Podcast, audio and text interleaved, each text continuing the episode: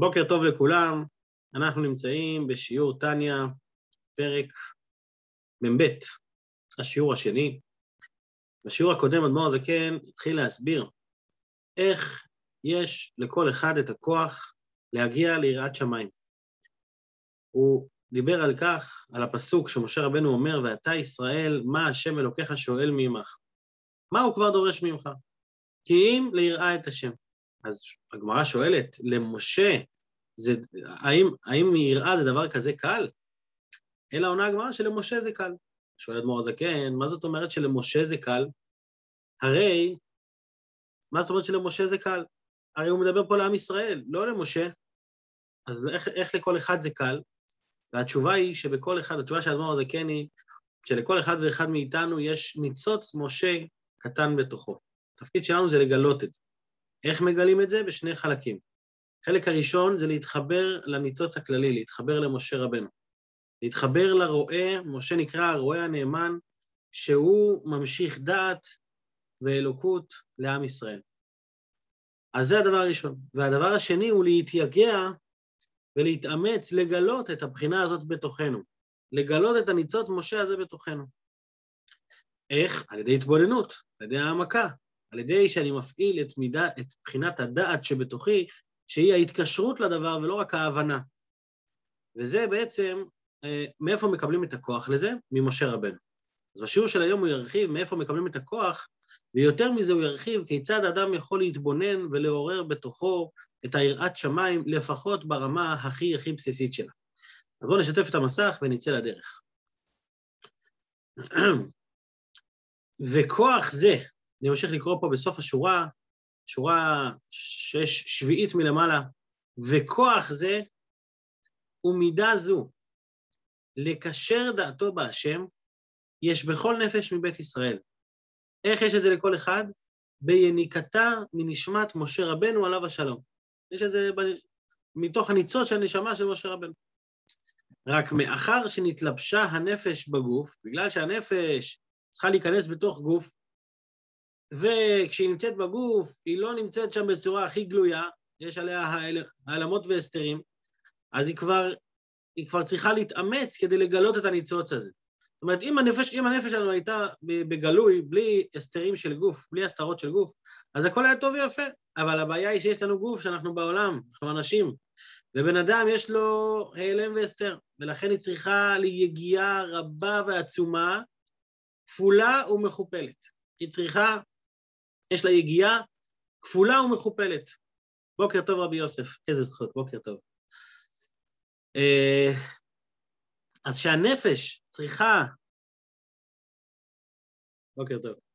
כשהנפש צריכה לגלות את הניצוץ שבתוכה, אמרנו אתמול שלכל אחד יש ניצוץ של משה רבנו בתוכו, אז איך אני יכול לגלות את זה?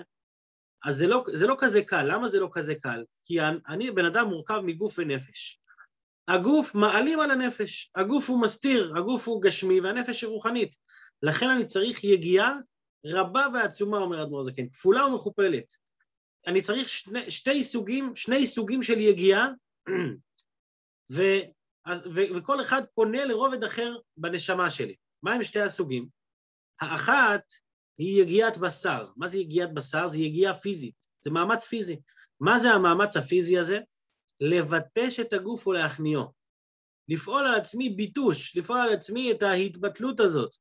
זה קצת מזכיר לנו את מה שלמדנו כבר בפרק חפטט, שגוף שלא שולט בו אור הנשמה, צריך לבטש אותו, צריך לקטוש אותו, מה שנקרא. אז זה מה שהוא מזכיר פה. אז האחת היא יגיעת בשר. לבטש את הגוף ולהכניעו, שלא יחשיך על אור הנפש. כמו שהתבהר לאל, בפרק חפטט שלמדנו, בשם הזוהר, דגופה דלוסליק בנאורה, שגוף שלא שורה בו האור, נאורה דנשמתה, מבטשין לי, והיינו, איך מבטשים אותו? על ידי הרהורי תשובה, מה מקלים, כמו שכתוב שם. אז זה יגיעה ראשונה. מהי היגיעה הראשונה? יגיעת בשר. מה זה יגיעת בשר? לבטל את עצמי, לבטש את עצמי. זה אומר להילחם עם הגוף שלי על ידי ההקטנה של עצמי, ולהראות לי ולהוכיח לי איך שאני לא שווה שום דבר בעצם. זה נקרא ביטוש, והיא נקראת יגיעת בשר. למה היא נקראת יגיעת בשר? כי המלחמה שלי פה היא לא על האיכות היא בעיקר על הכמות, נקרא לזה ככה, זה לא ממש, אבל אפשר לקרוא לזה, כשאני עובד על הדברים שאני מתעסק עם הרע שבתוכי, אני מגלה את מה שרע בשביל לבטש את עצמי, כדי שאני, לא בשביל להתעסק עם הרע, אלא כדי לבטל אותו. אז זה יגיעה אחת איך לגלות את העירת שמיים הזאת שבתוכי. ולכן זה יגיעה רבה ועצומה, זה לא מגיע בקלות, כל העניין הזה של הביטוש, כמו שרחבנו בפרק חפטט, זה העבודה שבן אדם צריך להתבונן ולחזור ולהתבונן, כמה הוא שום דבר וכמה הוא כלום לעומת זה ולעומת זה, זה עבודה, זה יגיעת בשר. והשנית, אומר אדמו"ר הזקן כאן, והשנית היא יגיעת הנפש. מה זה יגיעת הנפש? יגיעת הנפש זה כבר להתייגע ברמה הנפשית, ברמה הרוחנית, אולי אפשר לקרוא את זה הפסיכולוגית. מה זה להתייגע ברמה הפסיכולוגית? שלא תכבד עליה העבודה, להיגע מחשבתה, להעמיק ולהתבונן בגדולת השם, שעה גדולה רצופה. יש יגיעה ראשונה זה להסיר את ההיעלם מתוכי, להסיר את הגסות שלי. כמו שאני רוצה לנקות לכלוך, אני צריך לנקות, אני צריך לעבוד קשה על זה. אבל יגיעת הנפש זה לא להתעסק עם הלכלוך. יגיעת הנפש זה היכולת להצליח להתמקד במשהו אחד הרבה זמן. זה יגיעה אפילו יותר קשה מיגיעת בשר. למה? כי אני לא אומר לעצמי, אתה כלום, אתה כלום, אני לא שובר את עצמי. לשבור זה קל, יחסית. לעומת, לדאוג שאני אצליח לשבת ולהתבונן. מה זה להתבונן? לשבת חצי שעה ברצף, לשבת 40 דקות שעה, ולהתבונן עם בניין מסוים. עכשיו, אצל חסידים ראו את הדבר הזה בצורה מוחשית. מה ראו? שהחסידים לא התאמצו לגלות עד כמה הם חכמים, עד כמה הם משכילים, שמצליחים להבין דברים. זה היה פחות האישיו, הכוונה. מה היה הכוונה אצל חסידים? להתבונן. הם היו עומדים שעה לפני התפילה וחושבים על מה שהם למדו, מנסים להתחבר לזה, לא מנסים להבין את זה יותר טוב.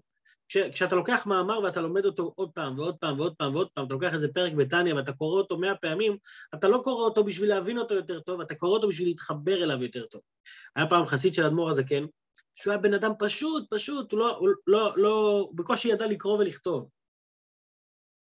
אבל כל יום הוא היה מתפלל כמה שעות היה מתפלל, אז שאלו אותו פעם, איך אתה מתפלל כמה שעות? כאילו מה הסוד? אתה הרי לא כזה למדן גדול, אתה בן אדם פשוט. אז הוא אמר להם, אני לא יודע, לפני 20-30 שנה הייתי אצל אדמו"ר הזקן, והוא אמר לי ביחידות, בפגישה אישית, הוא אמר לי שכתוב, שמור וזכור בדיבור אחד. אז מה זה שמור וזכור בדיבור אחד? שצריך לשמור ולזכור בכל דיבור ודיבור את האחד, את הקדוש ברוך הוא. הוא אמר, עם האמרה הזאת אני מתפלל כבר 30 שנה. אז לכאורה מה? הוא בקושי, הוא לא הבין אפילו את האמרה, לא בטוח שהוא הבין אותה עד הסוף. אבל זה פעל בו כזה התרוממות, כזה התקשרות, כזה התחברות, שהוא התפעל עם זה 30 שנה. הוא לא הבין את זה יותר טוב, הוא פשוט התעצם עם זה יותר טוב. וזה יגיעת נפש. יגיעת נפש זה אומר שאתה מתחבר לזה, ואתה יכול לשבת, עכשיו לנו זה גם לא כזה פשוט. אני חושב שהדרך הנכונה זה להתחיל בדקה-2, שבן אדם יצליח לשמור על המחשבה שלו במשך 2 דקות. כך לפני התפילה 2 דקות על מה אתה חושב. אחר כך תרחיב את זה ל5 דקות, ל7 דקות. עד שתצליח במשך שעה שלמה להיות מונח בעניין מסוים, כל אחד מאיתנו שיצליח לעשות דבר כזה, פתאום הוא יראה שהעירת שמיים שלו גם מתעלית. למה? כי אתה מצליח לגלות את העירה שבתוכך. וכאן הדבר הזה כן אומר, כאן הוא אומר את העניין הזה. כי שיעור שעה זו, אני ממשיך לקרוא, כי שיעור שעה זו אינו שווה בכל נפש. כל אחד יש לו את מה זה שעה גדולה רצופה? קודם כל הוא לא אומר שעה ארוכה, הוא אומר שעה גדולה. למה הוא אומר שעה גדולה?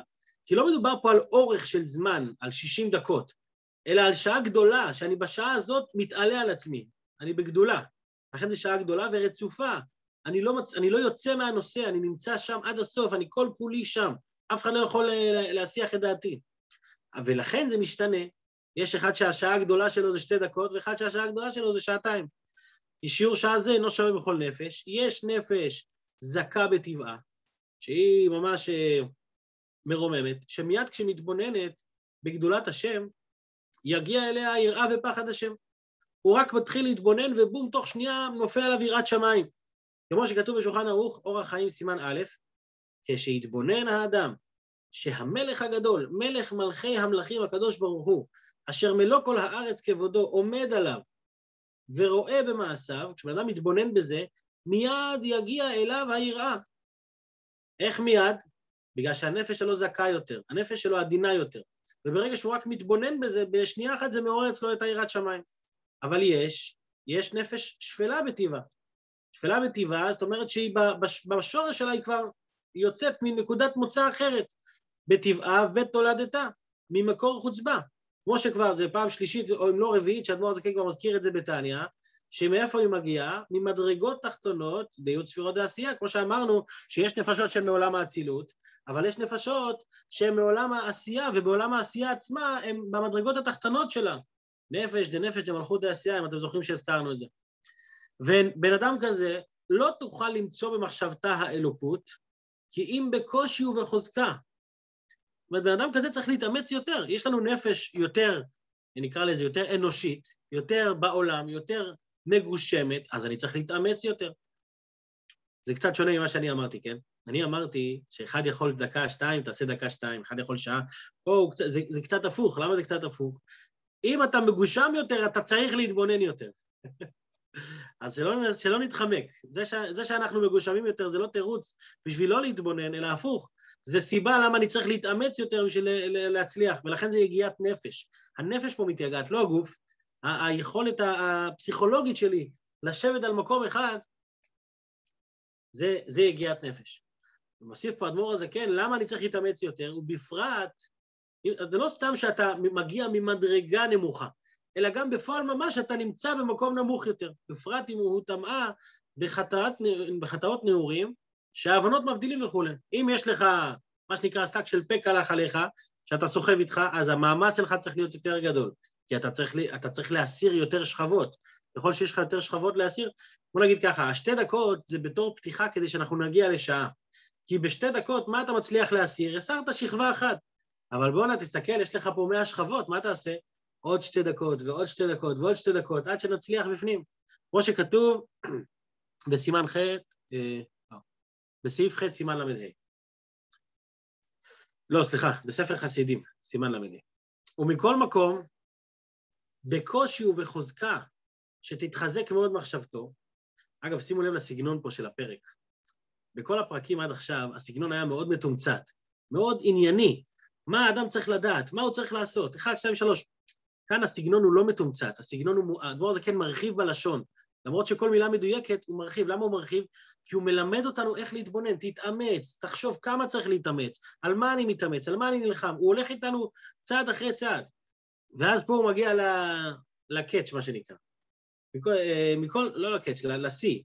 בקושי ובחוזקה שתתחזק מאוד מחשבתו באומץ והגיעה רבה ועומק גדול, להעמיק בגדולת השם שעה גדולה, מובטח, לא אומר אדמו"ר הזקן, בוודאי תגיע אליו על כל פנים, היראה תתאה נזכר לאל, היראה הנמוכה, שהיא מה שאמרנו, יראת שמיים ברמה הבסיסית שלה, שזה לא למרוד במלך. לא מדובר פה על רגשות של רגש הבושה הנעלה מהעוצמה של האלוקות, כי אני לא משיג הרי את העוצמה של האלוקות, אבל אני נמצא שם, אני לפחות במחשבה נמצא שם. וכמו שאמרו רבותינו זיכרונם לברכה, יגעתי ומצאתי תאמין. אז יגעתי ומצאתי תאמין, שאתה צריך להתייגע. אם אתה תתייגע, תעשה מצדך את ההשתדלות, אז תאמין שגם תמצא, שבסופו של דבר אתה גם תגיע לאותו רמה שאתה שואף לשם. וכדכתיב, וכמו שכתוב, אם תבקשנה ככסף וכמטמונים תחפשנה, אז תבין יראת השם. יגעתי ומצאתי תאמין, זה פסוק שנאמר בקשר ללימוד תורה. ואדם צריך להתייגע בלימוד תורה והוא גם ימצא. אדמו"ר הזקן אומר, זה לא רק הלימוד תורה, כי יש פסוק מפורש שמדבר על יראת שמיים. שתיראת שמיים, אם תבקש, כן, וככסף כמטמונים תחפשנה, אז תבין יראת השם. זאת אומרת, זה לא רק לימוד תורה, אלא תקבל יראת שמיים. אבל בשביל זה לא מספיק רק לחשוב על זה, אלא אתה צריך לבקש את זה, תבקש נא ככסף וכמטמונים. איך בן אדם מחפש כסף ומטמונים? הוא לא יושב רגל על רגל בבית, הוא הולך חופר באדמה, הוא הולך מחפש מה הוא עושה עם עצמו, הוא מתייגע על זה. וכן, כמו שאמרנו פעם, שבשביל להשיג את המטבע הזאת, הנשמה יוצאת, אז כמו שהנשמה יוצאת בשביל להשיג את הכסף, ככה האדם צריך להתייגע בשביל להשיג את היראת שמיים. פירוש אומר אדמו"ר הזקן, כדרך שמחפש אדם, מטמון ואוצר הטמון בתחתיות הארץ. עכשיו, למה הוא מחפש? כי הוא יודע שפה יש מכרה זהב, אומרים לו, תשמע, פה יש זהב מתחת לאדמה. אז הוא לוקח את העת חפירה שלו, מתחיל לחפור. הוא לא מצליח למצוא, הוא צריך לחפור עמוק, הוא מגיע עוד יום ועוד יום, יכול להיות שחודש הוא לא מצא שום דבר. אבל הוא ממשיך בשיא המרץ, למה? כי הוא יודע ששם יש זהב, שם יש יהלומים. שחופר אחריו ביגיעה עצומה.